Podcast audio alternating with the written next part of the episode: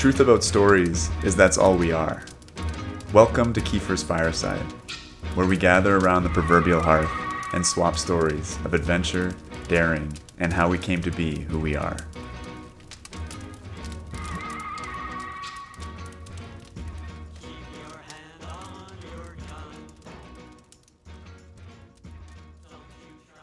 All right. Well, let's let's go Yukon. But I also want to hear about your your teaching. You're being a medical instructor in Gaza Yeah, at, at the start of a war at some point. sure, sure. All right, so All right. So you're in Um, the Yukon. I'm How- Yukon. How did you get up there? What was going on at the at that time? so uh you know growing up i was um i was a little socially awkward um and i found a lot of solace in just going out in the woods and i grew up in the country and in southern ontario a lot of farmland not a lot of wilderness um, but there was this big old farm behind me and a river running through it and and uh, you know good sized wood lot and i just loved you know i'd spend almost all my free time back there tracking animals um, learning about like wild plants that you can eat um, you know, and just really getting to know this piece of land um, and getting a lot of lot out of it, right? Um, and uh, you know, I was really into sort of like outdoor survival and this feeling of um, like, yeah, want like that nature kind of made sense, and I wanted to sort of like integrate myself into it and understand it really deeply. Um, you know, like there's there's like conservation biologists that like you know go out and do a field study for a couple months every summer on like a species of nematode and it's very like hyper focused but i always found like reading books about people that sort of lived off the land they had a, a knowledge of of uh of an ecosystem that was just really profound from being a part of it from um, say if you're hunting right like getting to know the animals that live in this territory where they like to sleep where they eat where they you know where their trails go. And and that kind of an intimate knowledge was really attractive to me. I mean i also really you know was you know very into um like romantic ideas around like indigenous people and how they lived. And um so so i you know when i was 18 i ended up um getting a job as a as a whitewater canoe guide and survival instructor after you know years of of honing these skills. Like i i, could i learned how to make fire with sticks like uh it's called a bow drill fire. So you make like a little bow and arrow and a and a and a spindle and uh you know like a a little handle to drive that pressure in and you notch a piece of wood and you you you spin spin spin spin and, and sort of like drill a hole in this wood and, and it creates this um really hot um coal of of sawdust basically which you then kind of blow into a fire on some really dry tinder. You know so i had, I had all these skills and and uh you know they're completely useless in the modern world but got me a job as a as a whitewater canoe guide slash survival instructor. So i was teaching the kids how to make like shelters in the forest if they ever got lost. And i was like i wanted to go bigger. I wanted to go kind of more extreme. I wanted to push the limits.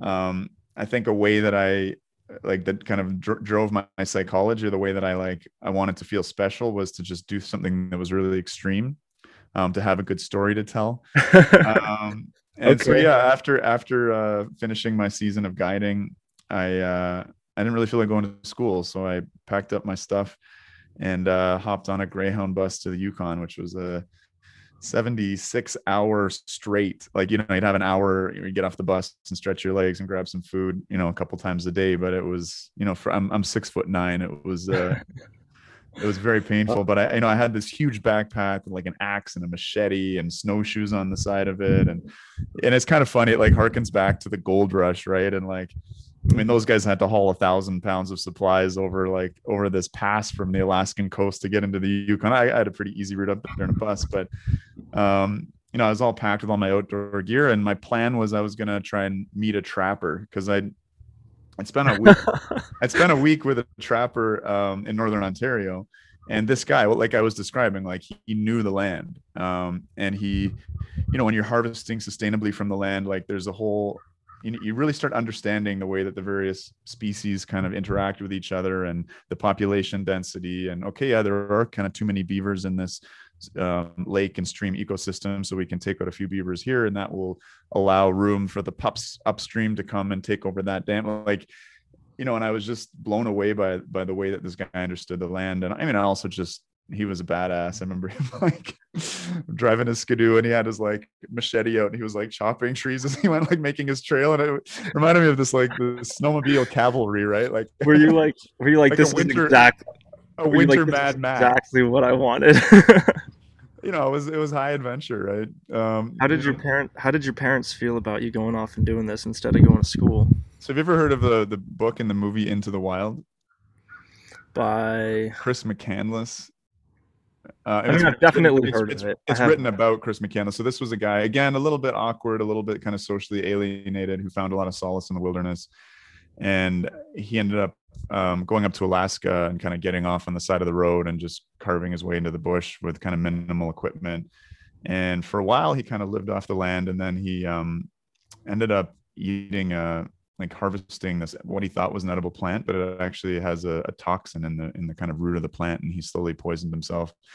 Um, and became so weak that he couldn't actually kind of ford the river to get back to the highway to, to get out and he died in there but it's a, like a very interesting story of this guy's journeys. He also did a journey down the Colorado River, like into Mexico, and you know, very kind of survivalist stuff. And I ended up reading this book, and I left it out in in my parents' living room. And then I got on the bus for the Yukon. So my mom ended up reading this book as I, which is about a kid going off into the wilderness and not making it. Did you and hear I, from them? Did you have um, communication with them? My poor mother. My poor mother. Yeah. So that. did she not know that you were going? no, no, she knew I was going, but you know, she was just like, "What are you doing? Like, you're supposed to start university, like, you know." Anyway, um, so uh, yeah, my plan. And, and you really you did this just because you liked you liked the outdoors. You wanted to do something crazy. Yeah, no other to tell. The, you know, I had this like this thing. My friends used to talk about like the Kiefer, what was it, the Kiefer legend or something, and and it was just like I would always you know, just as a way to kind of impress my friends, like take it to the next level, right? and, and a lot of different things that I did. And you know, I was again, it was like it's kind of funny doing a bit of psychoanalysis, but it was totally out of like insecurity and just wanting to be special, right? But anyway, it, it led me to do some interesting. I, I feel that. I understand. Yeah, yeah. So I um. Well, good for you for taking the step. Yeah. So you're you're you take the Greyhound bus up there. Yeah, yeah. You're like a giant you're yeah. crammed in there. You meet. Oh, the- like at, at one point, um, you know, I ended up because it's just exhausting, like sleep deprivation in this chair with your knees like pushed up around your shoulders. So I ended up actually lying on the floor of the Grey, Greyhound bus, like sliding underneath a whole bunch. And I was underneath like three different seats. Um, you know, and I got a few hours sleep that way, or eh, because inevitably, like if I was sitting in the aisle seat, my knee would sort of bulge out into the aisle, and the bus driver would like pull the bus over and be like, and he'd come and whack my leg and get your fucking leg back in there because there's like little old ladies that need to go back to the bathroom and they may, and it's you know fair play, right?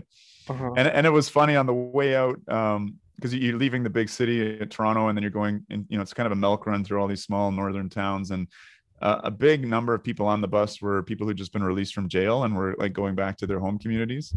Um, so it's demographically like a super interesting bus trip and you know going across the country. canada's a really big place and there's a lot of resentment and alienation. I guess kind of like maybe there is in sort of the uh, flyover states versus uh, urban America. So there's that kind of vibe.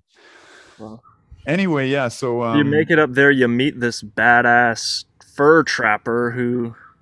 Yeah, it was a bit of a process. Get, it's not as easy to, you know. I, I thought I'd just walk into a bar and you know buy everyone around and be like, all right, who's a trapper here? And uh, it wasn't quite that easy. Um, but yeah, I mean, uh, I want to kind of get to the, the, the juicy story. So okay, um, I'm gonna skip over some stuff. I ended up um, actually because it wasn't trapping season yet. I got there in like September, um, and the animals like you know they don't the season doesn't open, and and also like the fur's not high quality until okay. it's bitter cold out, right? So okay, and also off, and also like up there you know you're you're into sort of at you know winter solstice you kind of got three hours of daylight so it's kind of better to start trapping end of january when you start getting a bit more sunlight to work with, right?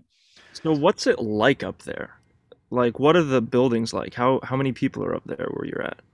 Um, well, uh, Yukon has about thirty thousand people, and okay. probably twenty five thousand live in in one city, Whitehorse, which is just a huge kind of government town. And I mean, the buildings aren't; they should be different, but they're, you know, it's pretty non-creative, sort of uh, okay. standard. So, were you were you in that city?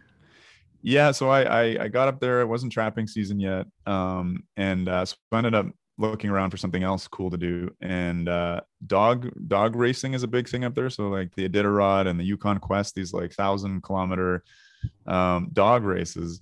And so I ended up uh, meeting a dog musher who needed a hand, like needed some work, you know, I, I forget, I don't know it's called. Like there's horse wrangling and I think it's dog handling. Anyway, so I um, ended up at his place and he'd actually bought a whole bunch of logs to build a log cabin and i was just an eager beaver and he was like well if you build a log cabin on my land like you can live in it for a year and if you want to help out in the dog yard and so i ended up building a log cabin there um, and uh, helping him train his sled dogs and uh, that was even before the snow was on the ground so you'd hook up a, like a quad um, and put like eight dogs in front of it and run it in a really low gear to give them resistance and kind of do resistance training with them. And I mean, you know, it's Gee and Haw are like left and right. And uh, you know, whoa, boys, to slow them down. And and it's just interesting, like learning how to communicate, like and work with animals. Um, because you're not in control when you have eight dogs in front of you, like it's a cooperative thing. You you know, you're not by physical force, you know, they you, you got to earn their respect and things like that, right? So um so yeah, uh you know, and then hooking them up to the sleigh. And then, I mean, God forbid if you fall off of the the dog sled, uh, you know, they just keep they just keep freaking going, right? And then you're yeah. running after them with like this huge snowsuit on and big boots, you know, like plunging through the snow, trying to catch up to the dogs that got away. and what, one time I was on the quad and uh, they saw a grizzly bear in the woods and they chased after. They went off trail, like just through the way. I'm, I'm on the quad behind getting pulled along, trying to slam the brakes on and like gear down as low as we can go to, and they're just, you know, haul. I think the wheels had basically stopped on the quad, but they were just, they were so eager to chase this bear. um, so there were adventures like that. My fondest memory of the, uh, of this uh, dog musher's place was he had a whole bunch of puppies, like I think probably eight puppies, and they were all in a little enclosure, and they never really left the dog yard and uh, so I don't know how old they were, maybe like eight weeks or something, maybe a bit older. But I, I took them out for a run. I went out for a jog, and I had this like little pack of like husky dogs uh, running after me and and they never left the dog yard right? So we were like running around and, and like came to this like stream and they all like bunch up bundle up because they're like what the hell's this stuff? Like for you know and then they like put their toes in it and kind of feel it out and i like you know lift them up and put them in it and they're like water cool? And then, you know so super fond memories of that um. So how do you meet this how did you meet this guy who you built a log cabin for? Uh god i actually don't really it wasn't at the bar it wasn't at the bar. There was a there was a bar though. There was like a bar you frequented. There, the Whitehorse has um, the most bars per capita in Canada. Um, That's so classic. yeah, and I mean, really high rates of alcoholism as well, unfortunately. But yep. um, so there's there's a bunch of bars, and actually, this is a little tangent, but there's this amazing um, event every year called Sourdough Sam, and every bar sponsors like the stud of their bar um, and they compete. So they go to each different bar, and each bar will have like a talent thing they need to do. So it might be, and, and each bar will sort of pick something that favors their sourdough Sam guy, right? Uh-huh. And so it might be like singing at one place, and so like there'll be like twelve or fifteen guys, and they've all got to sing, and then everyone at the bar kind of judges them, and and they get a score, and then they'll go on to the next bar like next week, and it might be dancing, like, and they might need to do like couples dancing you know and, and if you if you win you get like $15000 in a new f-150 truck. So it's like you know, it's a big deal. Anyways yeah the bar, culture, the bar culture was awesome. Lots of great live music and stuff. All right. Um but yeah i wasn't in it for the city. Um so i don't remember remember how i think it was probably word of mouth that i met the the dog musher. But anyway that wasn't what i was there to do. So yeah. end up this was just uh, a little detour on the way. I was just you know waiting for this trapping uh, experience to open up and I actually had to do a course. Like you have to do a hunting course, you have to do a trapping course. Um, and it was actually at the trapping course that I met my future boss, uh, who I'd worked for in the next spring, uh, who was a hunting outfitter. So up in the Yukon, they basically the government's like divided up the Yukon into 15 or 20 different territories where they give a license for uh, someone to have the exclusive right to guide foreign hunters, right? So there's a big industry of really rich Americans mostly coming up there and spending, you know, twenty, thirty thousand dollars for a 10 day hunting trip. Wow. Um, and it's a big part of the local economy. And uh, I was like, bookmark um yeah i want to go into the middle of nowhere and like i never really hunted right I, my parents weren't Mhm. hunter types right so i was like fuck i'll get to learn how to hunt and and it's all on horseback and stuff like that so I was like, this, that adds cool. a whole other level to it. and that's kind of more where the story is going because i want to tell you Right. a story about um um this this uh kind of disaster that that happened a wilderness disaster um so trapping season very i could tell whole stories about that but let's just bypass the whole trapping thing okay. Hold so I, I um, do want you to tell me about like your first couple times out though, like how you got into it. in terms of trapping or Yeah, like what was your first time out like? Like this is a this is something totally new for you. Yeah, I mean, I'd like snared rabbits in the farm behind my house, and and I'd like skinned squirrels and stuff like that, and rabbits and and and that kind of thing. But yeah, it's um, I'll tell you the story about the I caught a wolverine. I didn't mean to, but caught a wolverine. Um, so basically, like a trap line, like you have a series of camps, and then you have like trails that go between them, and you kind of travel the trap line, and you kind of set your traps, and then you redo the bait, and you you know the animals that you catch, you then bring them back to your one of your camps, and you skin them and whatever. Um, and so uh, yeah, I had I was living in a prospector tent, which is a canvas wall tent, and I had a little wood stove in it, and those they're affectionately known as hippie killers, um, because they're this really thin gauge metal stove that you feed from the top, and um, if you put too much kindling in, you know it gets red hot, like the- it looks like the metal's starting to melt almost, and if it's air hungry, it starts to kick the lid off, and the lid will go boom, boom, boom, boom, boom. Um, just as it's kind of trying to suck in more air for the combustion. This and the hippie killer thing is you know hippies come back from a night out drinking and they they fill the stove up with uh you know kindling and they pass out and their cabin burns down. Anyway so it was like it was kind of like a minus 50 kind of winter and i was living in a in a canvas wall tent with a oh little- my gosh. little wood stove. And um so one time i was moving between camps and uh you know you, you the, the traps that you build it's you mostly we're trapping lynx in that area um and uh, which is like you know large bobcat of the north kind of thing right? And so you and it's interesting like their populations cycle in these seven year cycles which fits with this rabbit because they almost exclusively hunt rabbits and so there's this diseases that'll build up when the population gets too large um, and so your rabbits will kind of say we're at the the bottom of that um, the nadir of their population cycle which does these seven year waves.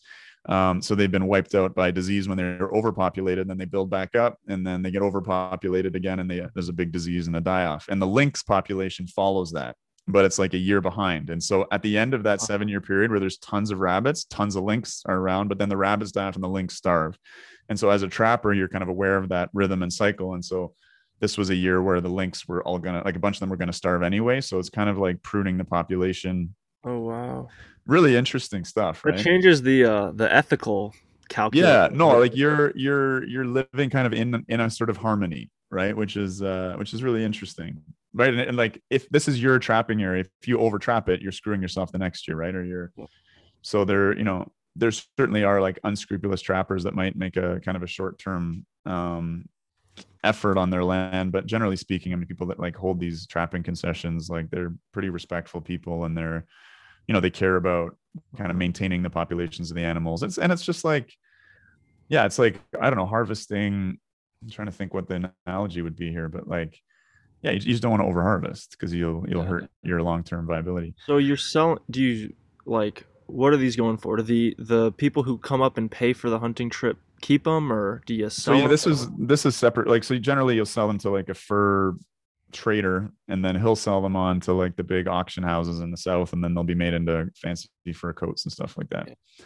which all sounds kind of ridiculous and, and like you can hear the sort of like anti-fur lobby just being like this is you know this is just for like super rich people to wear as a status symbol and there's all this cruelty. And i mean it's very different like trapping in the yukon versus like a fur mill like uh you know where they're raising mink in captivity. And um, and it's it's like really essential to supporting an industry that employs especially indigenous people and gives them the opportunity to sort of carry on with an ancient you know cultural tradition right of hunting and trapping.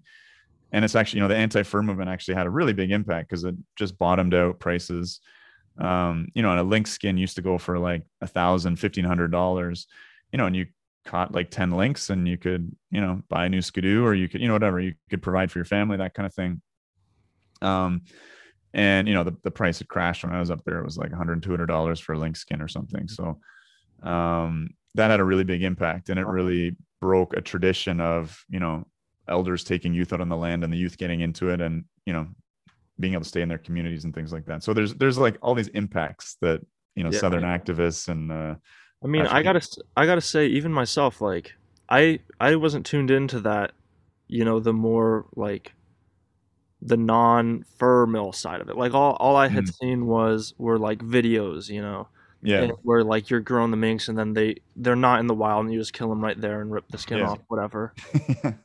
yeah And that's not it's not too safe. I gotta say, um, like, I've I'm a hater of like Canada Goose stuff with the fur, the coyote fur, yeah, yeah. yes. So like, it's good to hear that perspective. Yeah, and I mean Wolverine fur, like a Wolverine fur on your on your hoodie is like a big part of traditional uh parkas in the far north because it doesn't fog up and not, like the ice doesn't stick to it. It's it's pretty cool. Nice. So anyway, the story of the Wolverine, you, you build these like log cabin little structures and you put a, a trap in the front of them and you hang some bait at the back so the lynx would put its head through the the trap door trigger a um, a trigger and then it slams shut and it just breaks their neck in a second so it's it's very um, um Quick. humane um and uh you know and you usually you're, you're catching beaver as well and you use a bit of beaver meat as the bait. And you also rub the there's this gland on the back of a beaver called the castor gland and it, it's in the most amazing smell. It's used in um, high-end perfumes um, chanel number five. I'm not sure if they still have it or if they synthesize it chemically now but this was like a big deal. Yeah the beaver beaver pheromones. Um funny it's funny the way humans interact with the environment and like the products that we use and whatnot. I'm kidding. anyway, so you have all these traps along the trap line, and um, and Wolverines are pretty fucking smart. And so this Wolverine had stumbled onto the trap line and then went over and saw the first kind of log cabin trap, and he looked in and he was like, "Hmm, "There's a trap there." And so he lifted the roof off, like knocked the logs off, went and got the bait, and then went back on the trail, got to the next one, and he just did this for like 16 of my trap sets. And um, and the other thing about wolverines is they're kind of skunky like they're in the same kind of family and so they can really like have a foul musk. Um you know and they're they're like an interesting species. Like they're a carrion eater right? And they their like ecologic niche is to um find kill sites of like wolves or bears. And they're the one animal in that ecosystem that has jaws that are strong enough to crack the bones and get, get the marrow. So that's their like ecologic niche is eating the marrow. And they're known as being like pretty like they punch above their weight like they can sometimes scare a bear off of uh, a kill site because they're just so vicious. Wow. um anyway and, and so i was like this you know the series of traps that we're getting um uh you know sabotaged um were leading up to my wall tent and i was like if this guy goes in my wall tent he's going to get into my food cache he's going to eat all my food and he's probably going to musk all over my shit like skunk spray. And it's not as bad as a skunk but still not nice. Anyway so the last trap between between you know the where i was and, and the and the wall tent um, I guess he just gotten so full off of all the beaver meat he'd eaten that he was like, ah, it's a lot of work stripping the roof off of this. So he went through the door. No, no, no. Sorry. He went through the roof, but then he was like, I don't want to climb back out. So he went out through the doorway.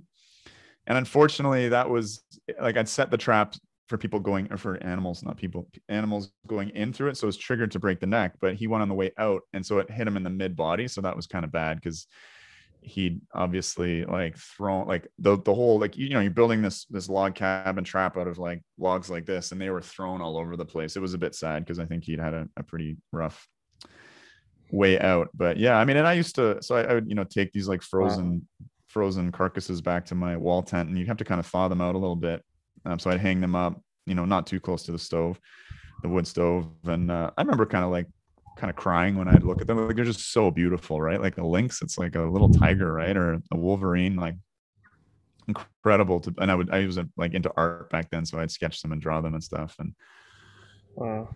yeah, yeah. I didn't really I didn't mean to catch a wolverine. I mean, they're pretty rare. Um, you know, so you, you don't necessarily want to be trapping them. I mean, their population density is pretty pretty scarce, uh, you know, and they really only exist in these, you know, really large uninterrupted bits of wilderness like in the Yukon. Um, Did you sell yeah. it? yeah, in the end, yeah, yeah. How much? Do you remember how much it went for? I think 500 bucks. Yeah. and that that uh, it would have only made Just like, any other transaction. yeah, right. It's, that, that you're saying uh and dude, like I, I was a, like I was like a militant vegetarian, and like when I was like twelve to sixteen or something, like and a preachy bastard at that. So I've I've lived some like extremes, right? And like you know, it's it's interesting how you kind of like morally make peace with with what you end up doing, and Yo, I um, I'm in the same place right now. I I say I'm a recovering vegan yeah, because yeah, until the I guess few months ago really I was I was vegetarian and then 2 years before like for 2 years prior to that I had been vegan and like also militant like I would Yeah. lecture people you know I thought I was doing the right thing and then now I'll I'll eat like some meat and I'm just like why am I okay with this yeah. like what in me is It's your over that. DNA. It's your DNA. I was is just listening to Václav Smil, uh, who's a really brilliant biologist slash polymath, and he was just talking about how, for the longest time, we weren't sure if chimpanzees ate meat, um, but then we, you know, discovered that they mostly eat smaller monkeys, and they, you know, they spend a, they spend a lot of energy chasing after these little monkeys, and they just rip them piece to piece while they're still alive, basically. And the, one of the large functions of it is actually to attract a mate because if you got a little piece of meat on you, then the female chimps come, and generally that leads to a, a mating scenario. Um. Yeah, yeah, you like thought they were all innocent, huh? oh yeah, I mean chimps are pretty vicious. from vegetarian to like cannibalistic, hyper violent, sexual. And maybe bonobos are different. I know a lot of people who are like, you know, yes, we're we're related to chimpanzees, but we're also related to bonobos. And they like, rather than fighting each other, they often settle their differences by like cuddling and having sex, which is Yeah. it's pretty funny. But um, yeah, and and I mean, just Wow. I mean, he's he's this guy's a really interesting uh, guy who looks at sort of energy across um, species and across human history and different cultures, and just like the value of fatty meat was was has been really huge throughout evolution, just as a, like a calorie dense food that allowed us to shrink our guts and. I'm, I'm assuming you're up here. You're in the Yukon. It's like minus 50 degrees. Yeah, And that's just all you want to eat is fat. All you want to eat is fat. Like I, I would make. I had my friend over for for pasta dinner one night, and I had like a big bag of pasta, and I had a pound of butter, and I just boiled the pasta and threw the butter in there, and we just ate butter pasta, and like.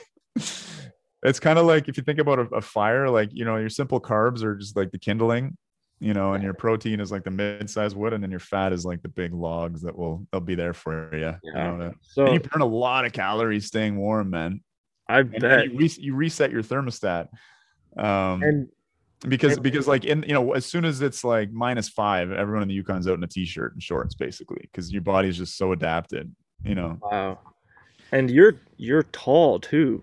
You i'm had tall and skinny yeah, yeah. so how has that changed the food situation at all? Being six. No, well, what it did change was uh, I, I did a lot of cross country skiing, right? And they don't make cross country ski gear so much for the far north.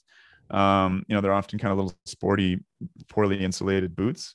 Mhm. and um yeah i almost got frostbite a few times almost lost a few toes um and i ended up making fur coverings for my cross country ski boots which is a little challenging yeah So you decided not you trapped some stuff, and instead of selling it, you decided that it would be better used making some. i wish it was that romantic but what was actually interesting was because of the anti-fur industry everyone was getting rid of their fur coats and they were in they were in um like value village and you could buy like Oh, you know wow. a fox fur coat that was probably you know someone had probably spent like eight thousand dollars on it for like 40 bucks and i actually like stockpiled a whole bunch of fur like Wow.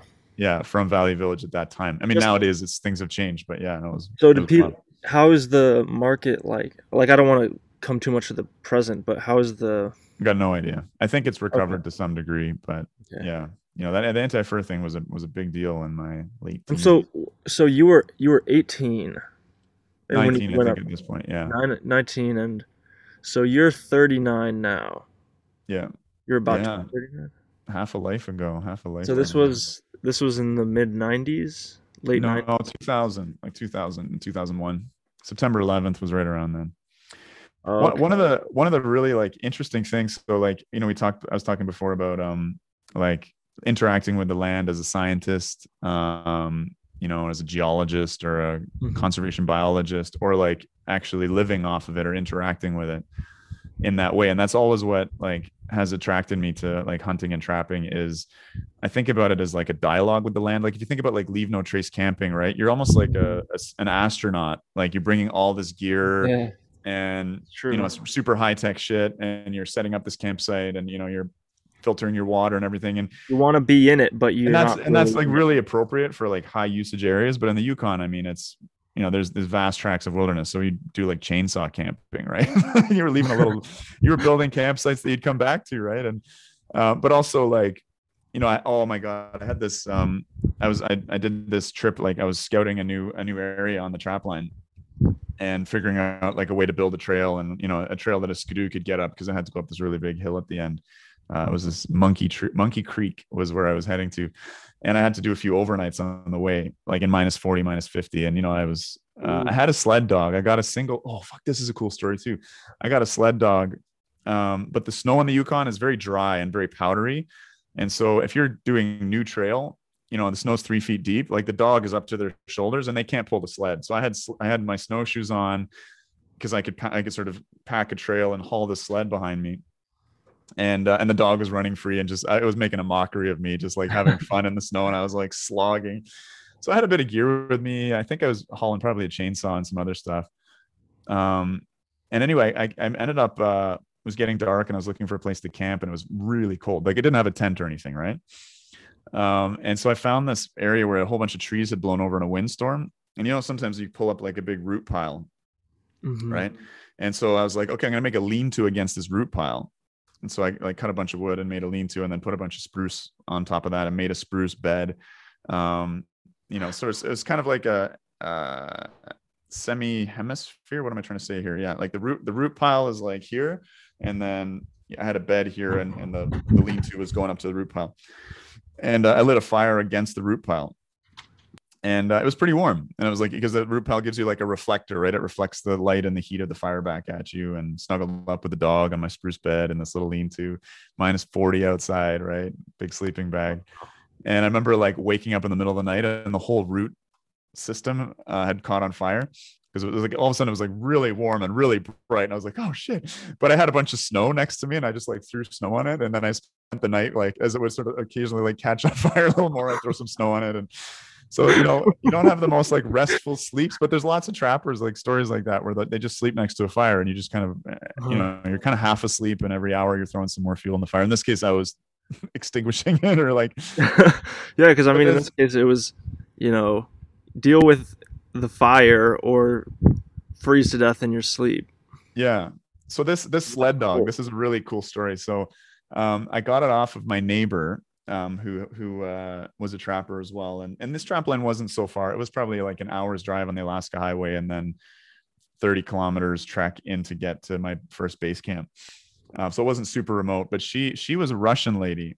I'm blanking on her name. She died of cancer a little while. Ago. It was really sad because she had a crazy life. So she was born in a gulag camp in the Soviet Union and uh like born in the fucking camp so all she'd known is like a slave labor like gulag archipelago life. And her and three or four of her friends started like planning an escape. They were going to ski to finland um, through the siberian wilderness. And they started stockpiling like you know you know you don't not like you're having a lot of food to stockpile right? And they like carved skis and like hid them under places and like prepared their escape. And three or four of them like you know made a run for it and got away from the camp and the guards and stuff. And only I think only she and one other person made it. So like the two or three of them died on the way. She gets to Finland and she ends up kind of smuggling her way across Europe, gets onto a boat that ends up in Nova Scotia. Um, and then she's just wanting to find her way to something that feels like home. So she ends up drifting up to the Yukon. And she's been, you know, like she was, you know, sexually assaulted and, and like beaten and treated horribly in the prison camp and really didn't have a lot of faith in humanity. So she just wanted to get as far away as she could from people and the, reason I'm telling the story, she's the one who, who like lent me a dog um, for my trap line. And uh, so she, this is the is this the dog that you were with? No, no. Uh, I don't know if it might have been a dog that she had later, but earlier in her life, when she was younger, she had this trap line that was super remote, is flying only. So a bush pilot flies you in with all your gear that you're going to need for trapping that season, probably in like September, October, and then you kind of set up your camp, get everything ready, you know, prep your trap line and uh, and they come back for you in like June the next year, right? Wow. Right. So she uh, she had a she had like a trapping season that was good. Um, she'd set up like a a, a bunch of uh, um, not like a salmon wheel, but uh, she'd set up a bunch of um, like she caught a lot of fish to feed the dogs and stuff. Um, you know, and she had some, she brought in flour and some other stuff. But anyway, the pilot comes like nine months later in June.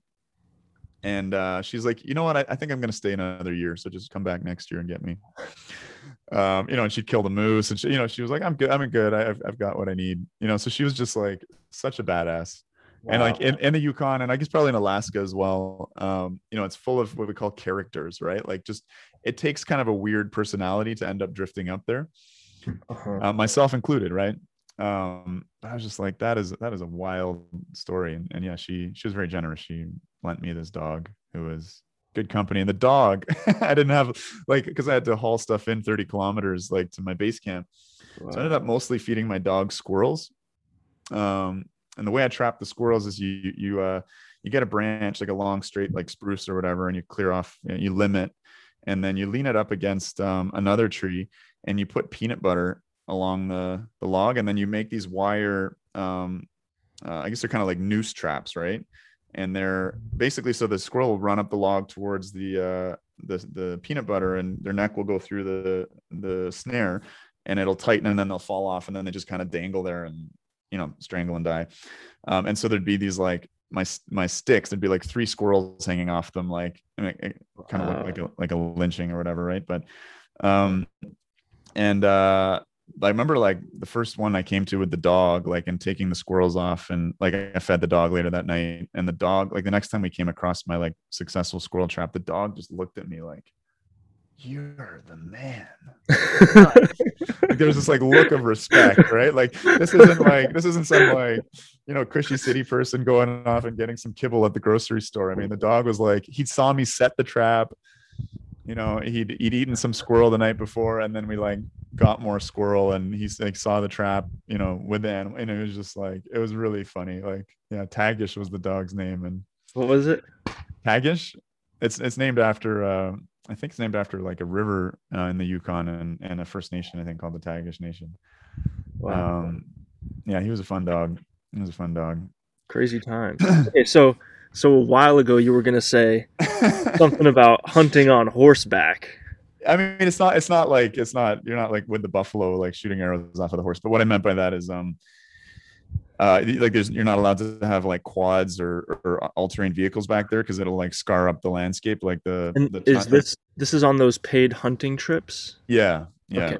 so like the tundra up there it's it's a you know fragile soil and moss and stuff and if you you know if you drive a, a quad up there an all-terrain vehicle you're gonna just rip it to shit. So you have to do stuff with horses. Um and so yeah my my boss this guy I met on the trapping course who ended up hiring me he had about 40 horses and we had to drive with those horses to like the end of the end of the logging and mining roads like to to to where this lake was and this river.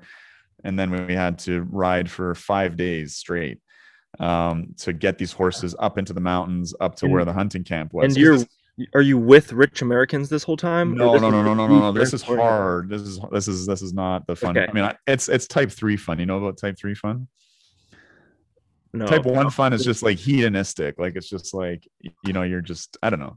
You know partying. It's, it's pleasurable partying whatever easy type two fun is kind of a bit of a mixed thing where like there's some endorphins going maybe it's like you know running a marathon might be type two fun where there's like some some or not not something as extreme as a marathon you know maybe a 5k run where you like you kind of yeah. like you're, you're having to push yourself but it feels good yeah or like enjoying studying a topic type three fun is like a slog. Like you know you do this wilderness trip and you flip your boat and you're freezing for a few days and but you survive it and you're like yeah. kind of ingenious and and like in the time it's a suffer fest but you look back on it and you're like fuck that was great. I felt truly alive. This was pure yeah. type three fun.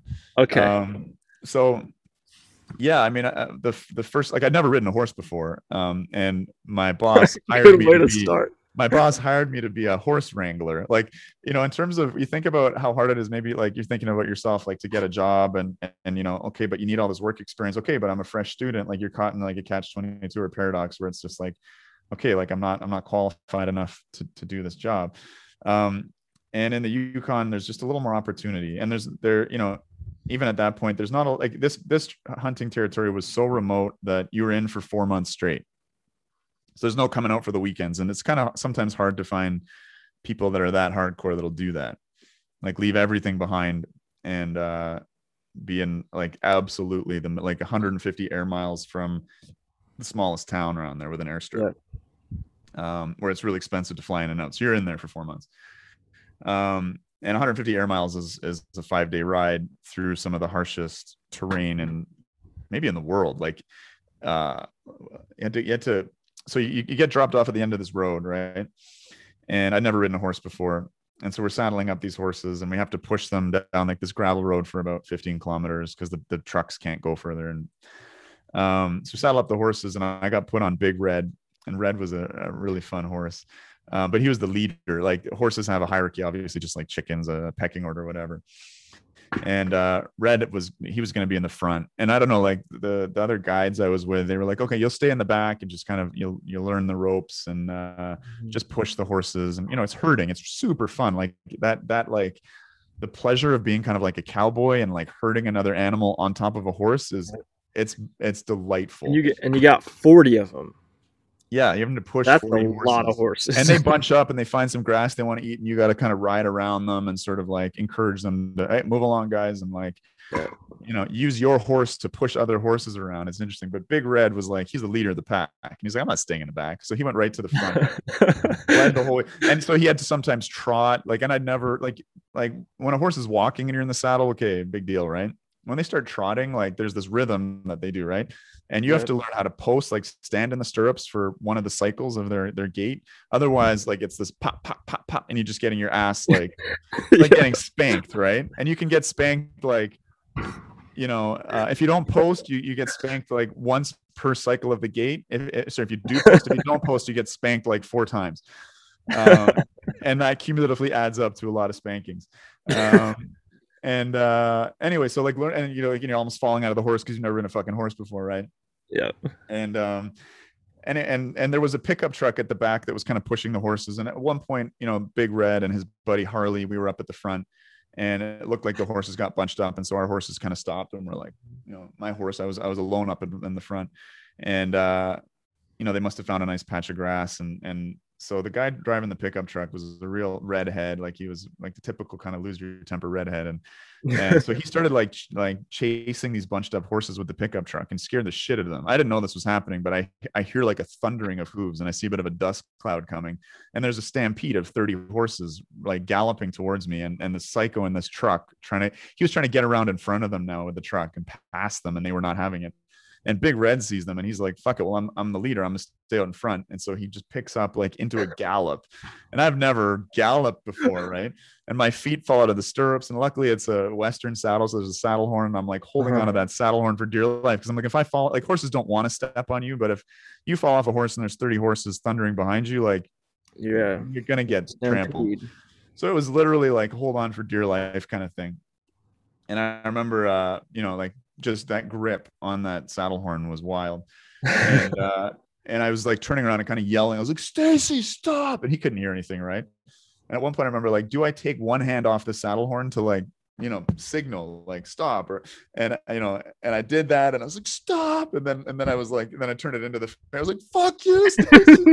anyway, like he didn't stop. Eventually the horses got tired and like settled into a trot and then a walk. And and then I was kind of like, shit, that was fun. Can we do that again? Uh, type type four fun right there. oh my god, no, yeah, yeah. When it's like, yeah, like totally life threateningly dangerous fun. So you know, you get down to the end of that gravel road, then you have to swim a river, like ford a river, and if it's been a if it's been like a wet year, then you, you might be swimming, and you know, the horse might almost be drowning and whatever. Anyway, you get across there, and then we had to ride across this marshy area that had, had had a forest fire on it. And so there's all these black dead trees and black branches. And i was riding a white horse like not this time another time. And the the branches would uh, paint the horse with the charcoal and they look like zebras. You know, like as you because it's not really a trail right? And so you'd, you'd push through this like muskeg bog stuff. And and there was an old caterpillar track like we're talking about scarring the landscape with vehicles like they'd driven a, a dc9 like caterpillar bulldozer to a mine site like 30 years ago. And so it was advantageous because it was actually like a trail that you could follow. But because they disturbed the permafrost in the soil, you had these bog holes and they were like four feet deep, five feet deep, and the horses could get stuck in there and they were terrified and they didn't want to go and you had to push them. And sometimes they they they get stuck in mud up to their shoulders. And if you didn't get them moving fast enough, like they could drown in the muck, basically, right? Wow. So that was the first day, and then you get over a mountain. that was the first day. and it's hell, and it's just like if I mean that's the hardest day because they, they don't they do not want to go, and you're you're yeah. like some of them always fall through, and then you've got like you're hauling on their um oh god i've like lost all my like cowboy terms right but just their halter like on one end and you're mm-hmm. like you have to kind of whip their butts because you need to like it's like you got to get out of here you got to motivate them and it like it feels kind of like animal cruelty but they're going to die if you don't kind of give them a few licks on the hindquarters as, as someone's pulling on the front and motivate them to not give up.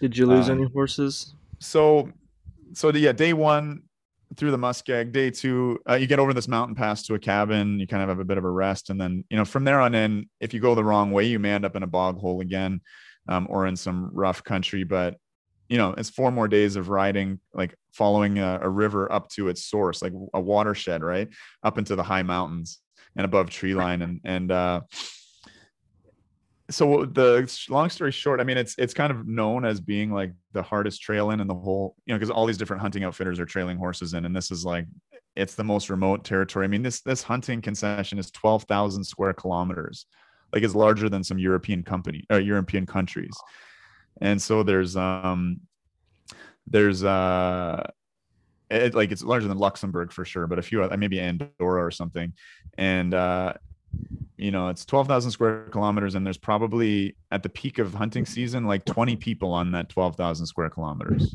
maybe 30 wow. people right? It's you a guide a horse wrangler and a hunter like three guys in a camp with like seven or eight horses.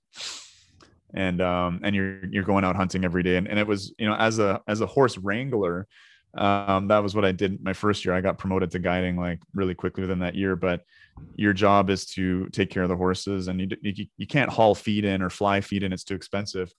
And so you got to let the horses go at night.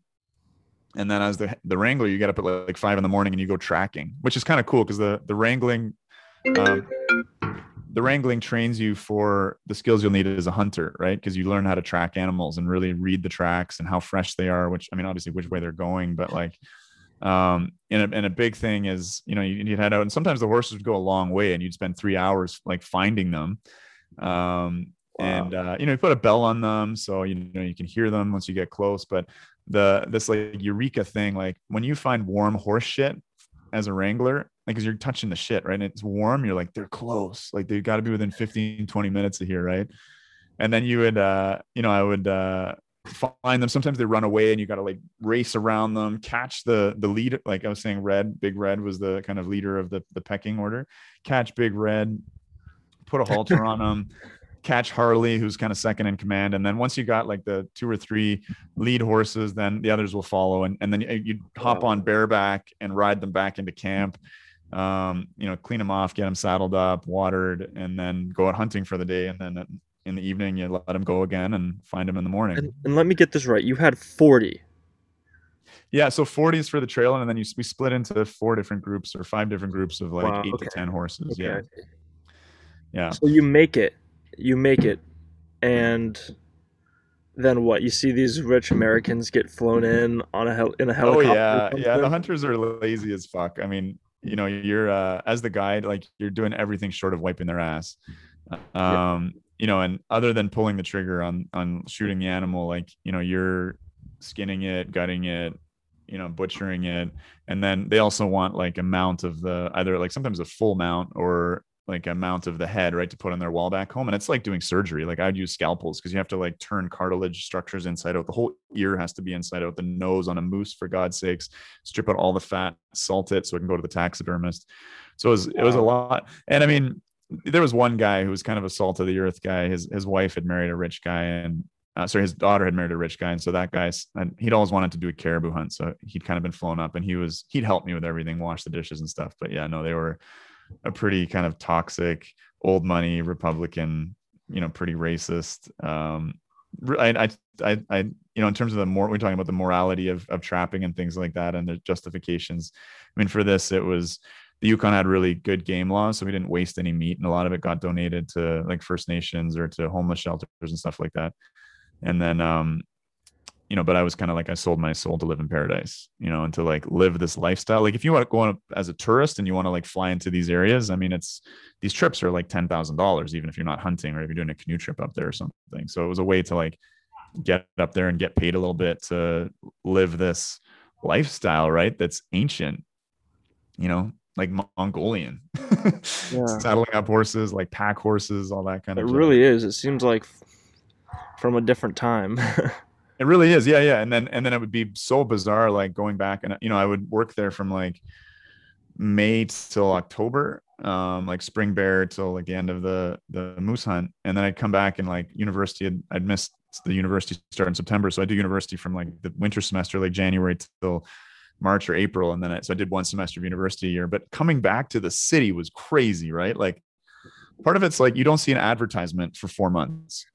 You don't move faster than a horse can gallop for four months, right? Then you get in a fucking car and you're like, whoa, slow down, man.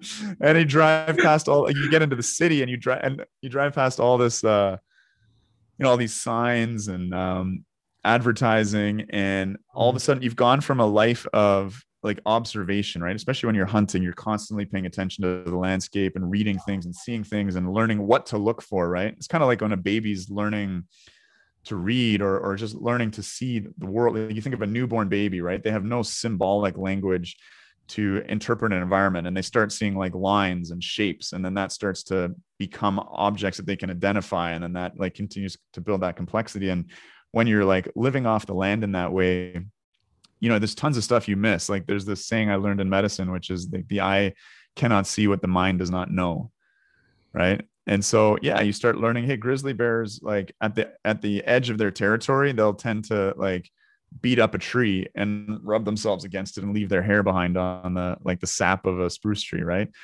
Um and you and you're like oh shit bear sign. Like there's you know there's this there's that grizz and like oh is it a big grizz or a little grizz? Like what's the hair look like? You know how old was it? Oh like that track over there and you're just paying such close attention to the land. And i would have these dreams at night like kind of shamanic dreams where i would have this bird's eye view of like flying over the hunting territory and seeing where the animals were.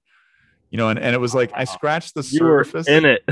I scratched the very surface of like what i imagine like you know people who were hunter gatherers like what their psychology was like what they lived how they interacted with the land what they could see right? The mind the eye cannot see what the mind doesn't know. Like when you know a piece of land that intimately and you know okay last year we killed a moose here. And you know and they were like they were here at that time of year because they like to eat this willow bud that like blossoms at this time of year or whatever right? Like and you build up story and layer of story upon story upon story and you learn like you know like that attachment to land is very real to me. I can really really appreciate it.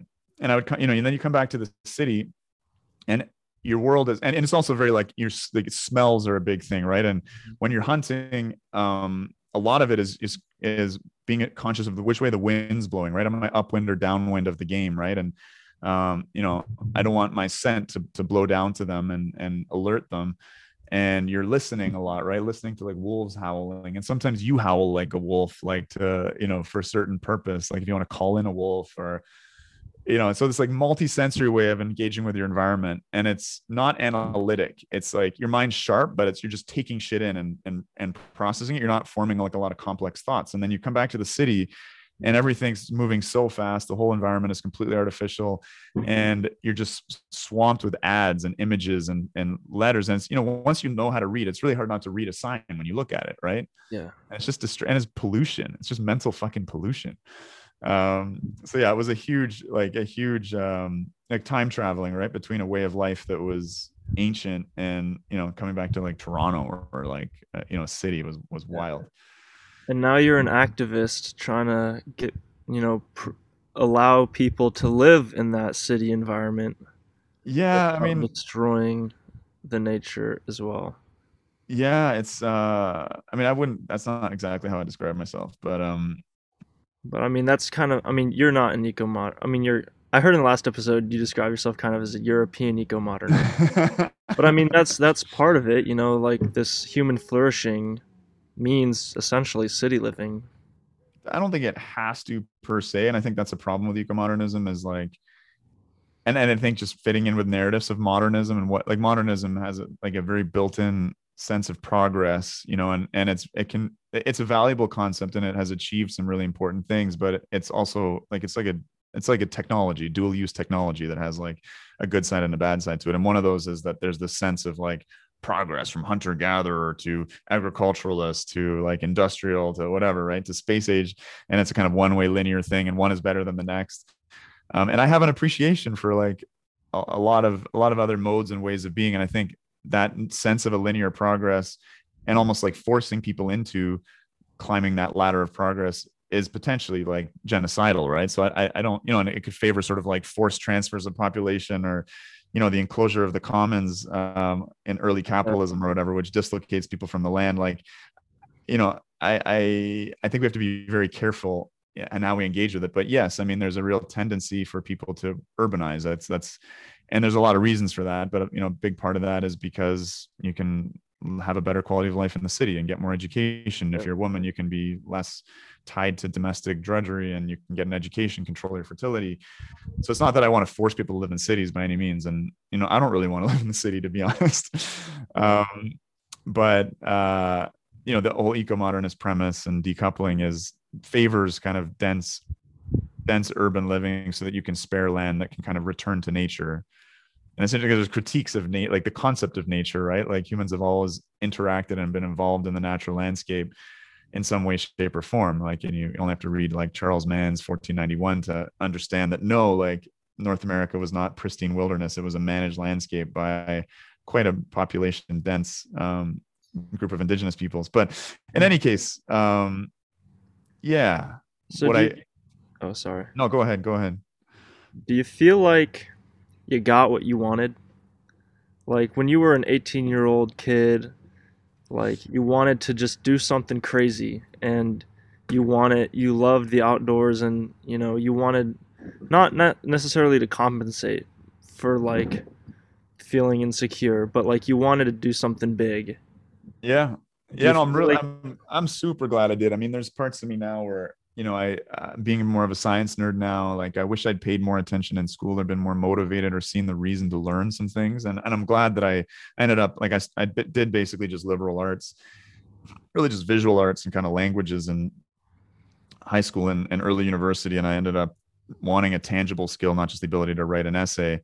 Um, and so I ended up going into medicine and I had to go back to high school for that and, um, you know, do calculus and like chemistry and physics. back to high school. Yeah, in my early twenties. Wow. Um, after all this Yukon stuff, I decided I wanted to be a doctor, and uh, yeah. I'm so glad. I mean, I and, and it was funny. I was doing it, and I was grinding through it, and just doing it to get good marks. I didn't really care about the subject matter, and I didn't like I didn't uh, like I'm learning chemistry now on a deeper level because I'm teaching my two year old the periodic table. I saw that video you sent. um, but now I'm like motivated because I'm into like nuclear energy and I like, you know, and it's fascinating and I'm into like understanding the universe and um but I'm I'm grateful for having like I'm fascinated with uh, deep history and it's it was really interesting to have like touched like the origin of our species as we were hunter gatherers and to have lived yeah. that lifestyle and you know it was an interesting kind of like anthropological experiment. And uh you know especially as i get a bit older now and my body breaks down a little bit i'm really i'm really glad that i did it then. And i still like i want to go back to the yukon like i'm i'm kind of stuck in the city for a few different reasons but yeah i would i would i think my heart is in the mountains and i'll get back there one day so how long were you up? Oh, that's nice. So how how long were you you up there? What, uh, so what age for, did you come back to civilization? yeah, no, I mean, I so I went up for a year. Um, I think it was probably 2001. I remember September 11th coinciding with that. Okay. I didn't hear about September 11th till like days and days later when I came out of the bush. I was like, what? um, but uh, yeah, so I did like a full year um mm-hmm. and like a cycle of the seasons and it's interesting in the yukon like living through a winter like there's lots of tourists that come up in the summer um and people kind of keep their distance um, and don't make emotional attachments to people because they're just going to take off. But if you stay for a winter, people are like, okay, welcome into the tribe. And, you know, and it's just this human solidarity of living through like, you know, three hours of sunlight every day. And yeah, that's why there's a lot of bars really, things like that. Um, I mean, and I was, I was mostly off in the wilderness for that time, although I'd come to town, like I'd hike my 30 kilometers to the highway and thumb my way into Whitehorse.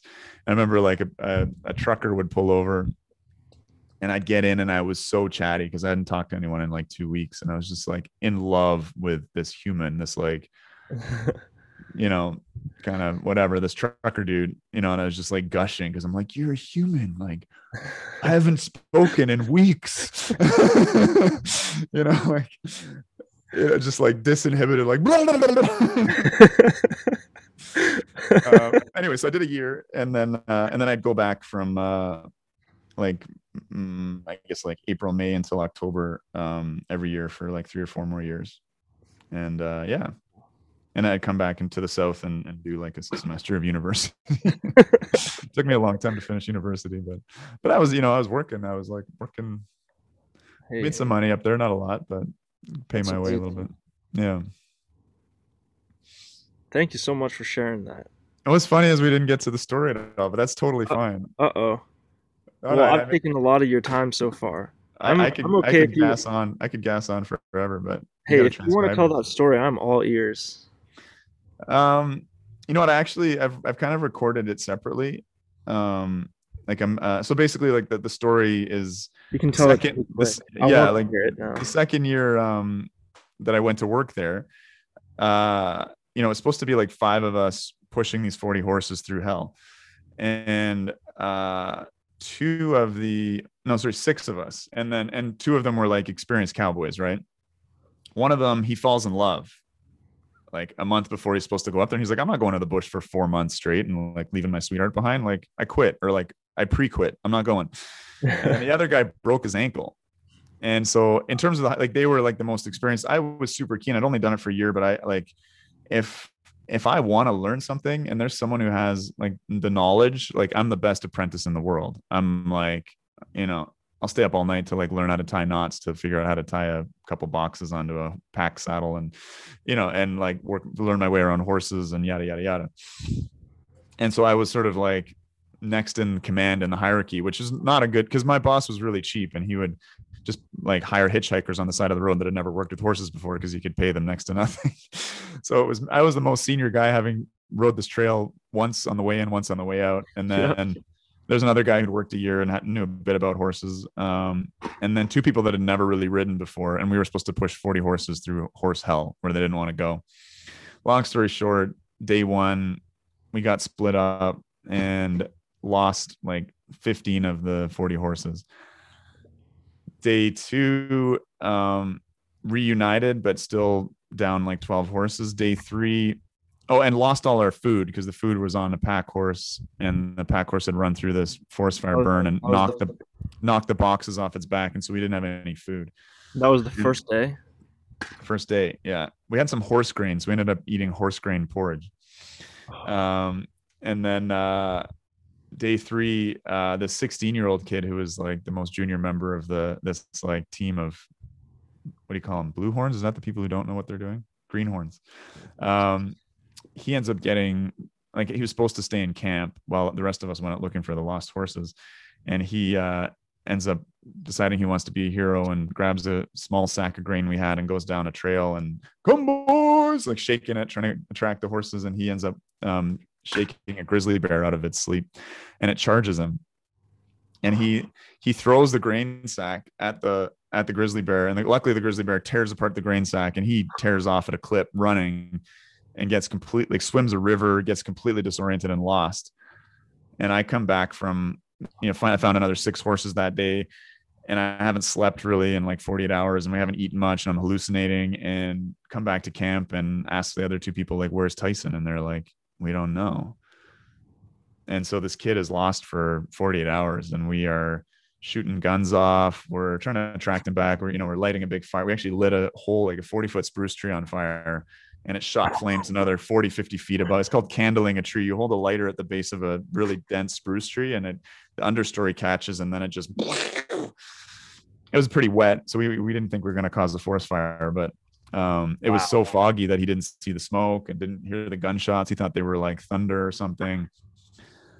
And um, yeah, in the end, uh, and my boss was like, "Don't call search and rescue. Like, I'm gonna fly tomorrow. I'll find him."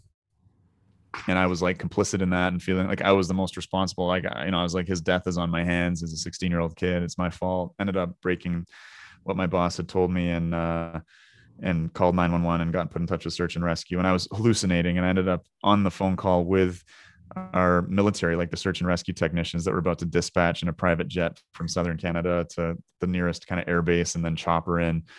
Um, and like, yeah, not parachute in, but they would have landed with their chopper and and looked for him.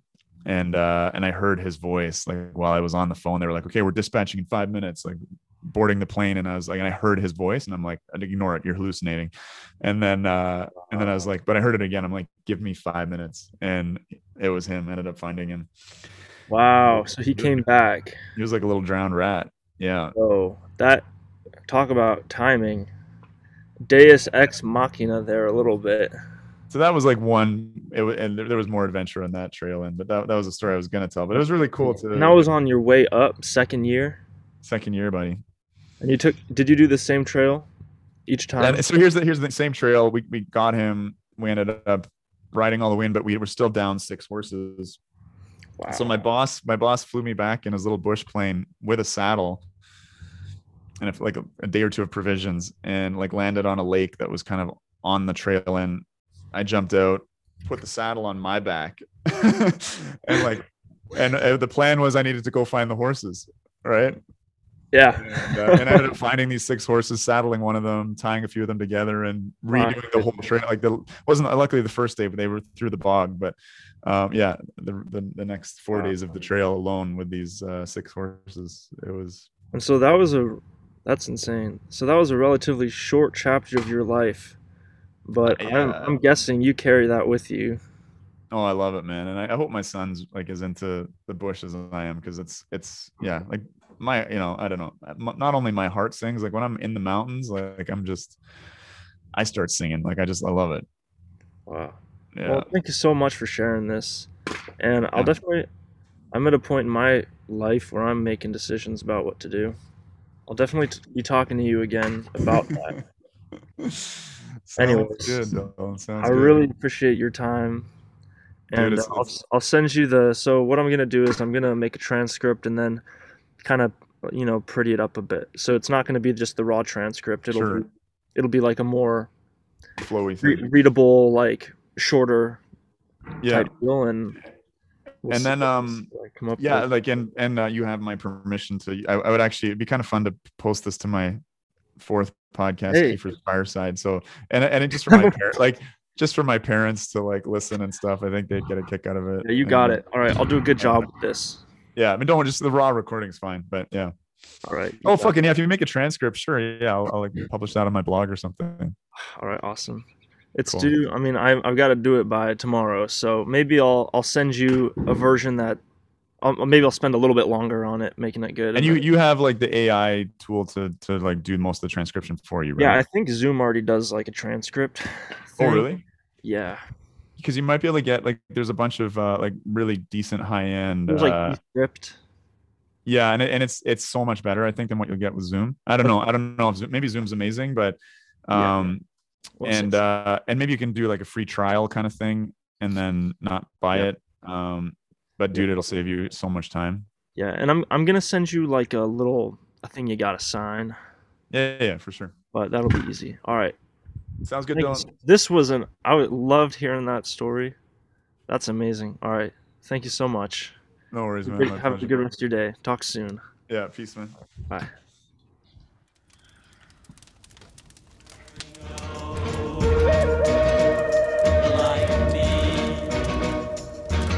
Thanks for listening.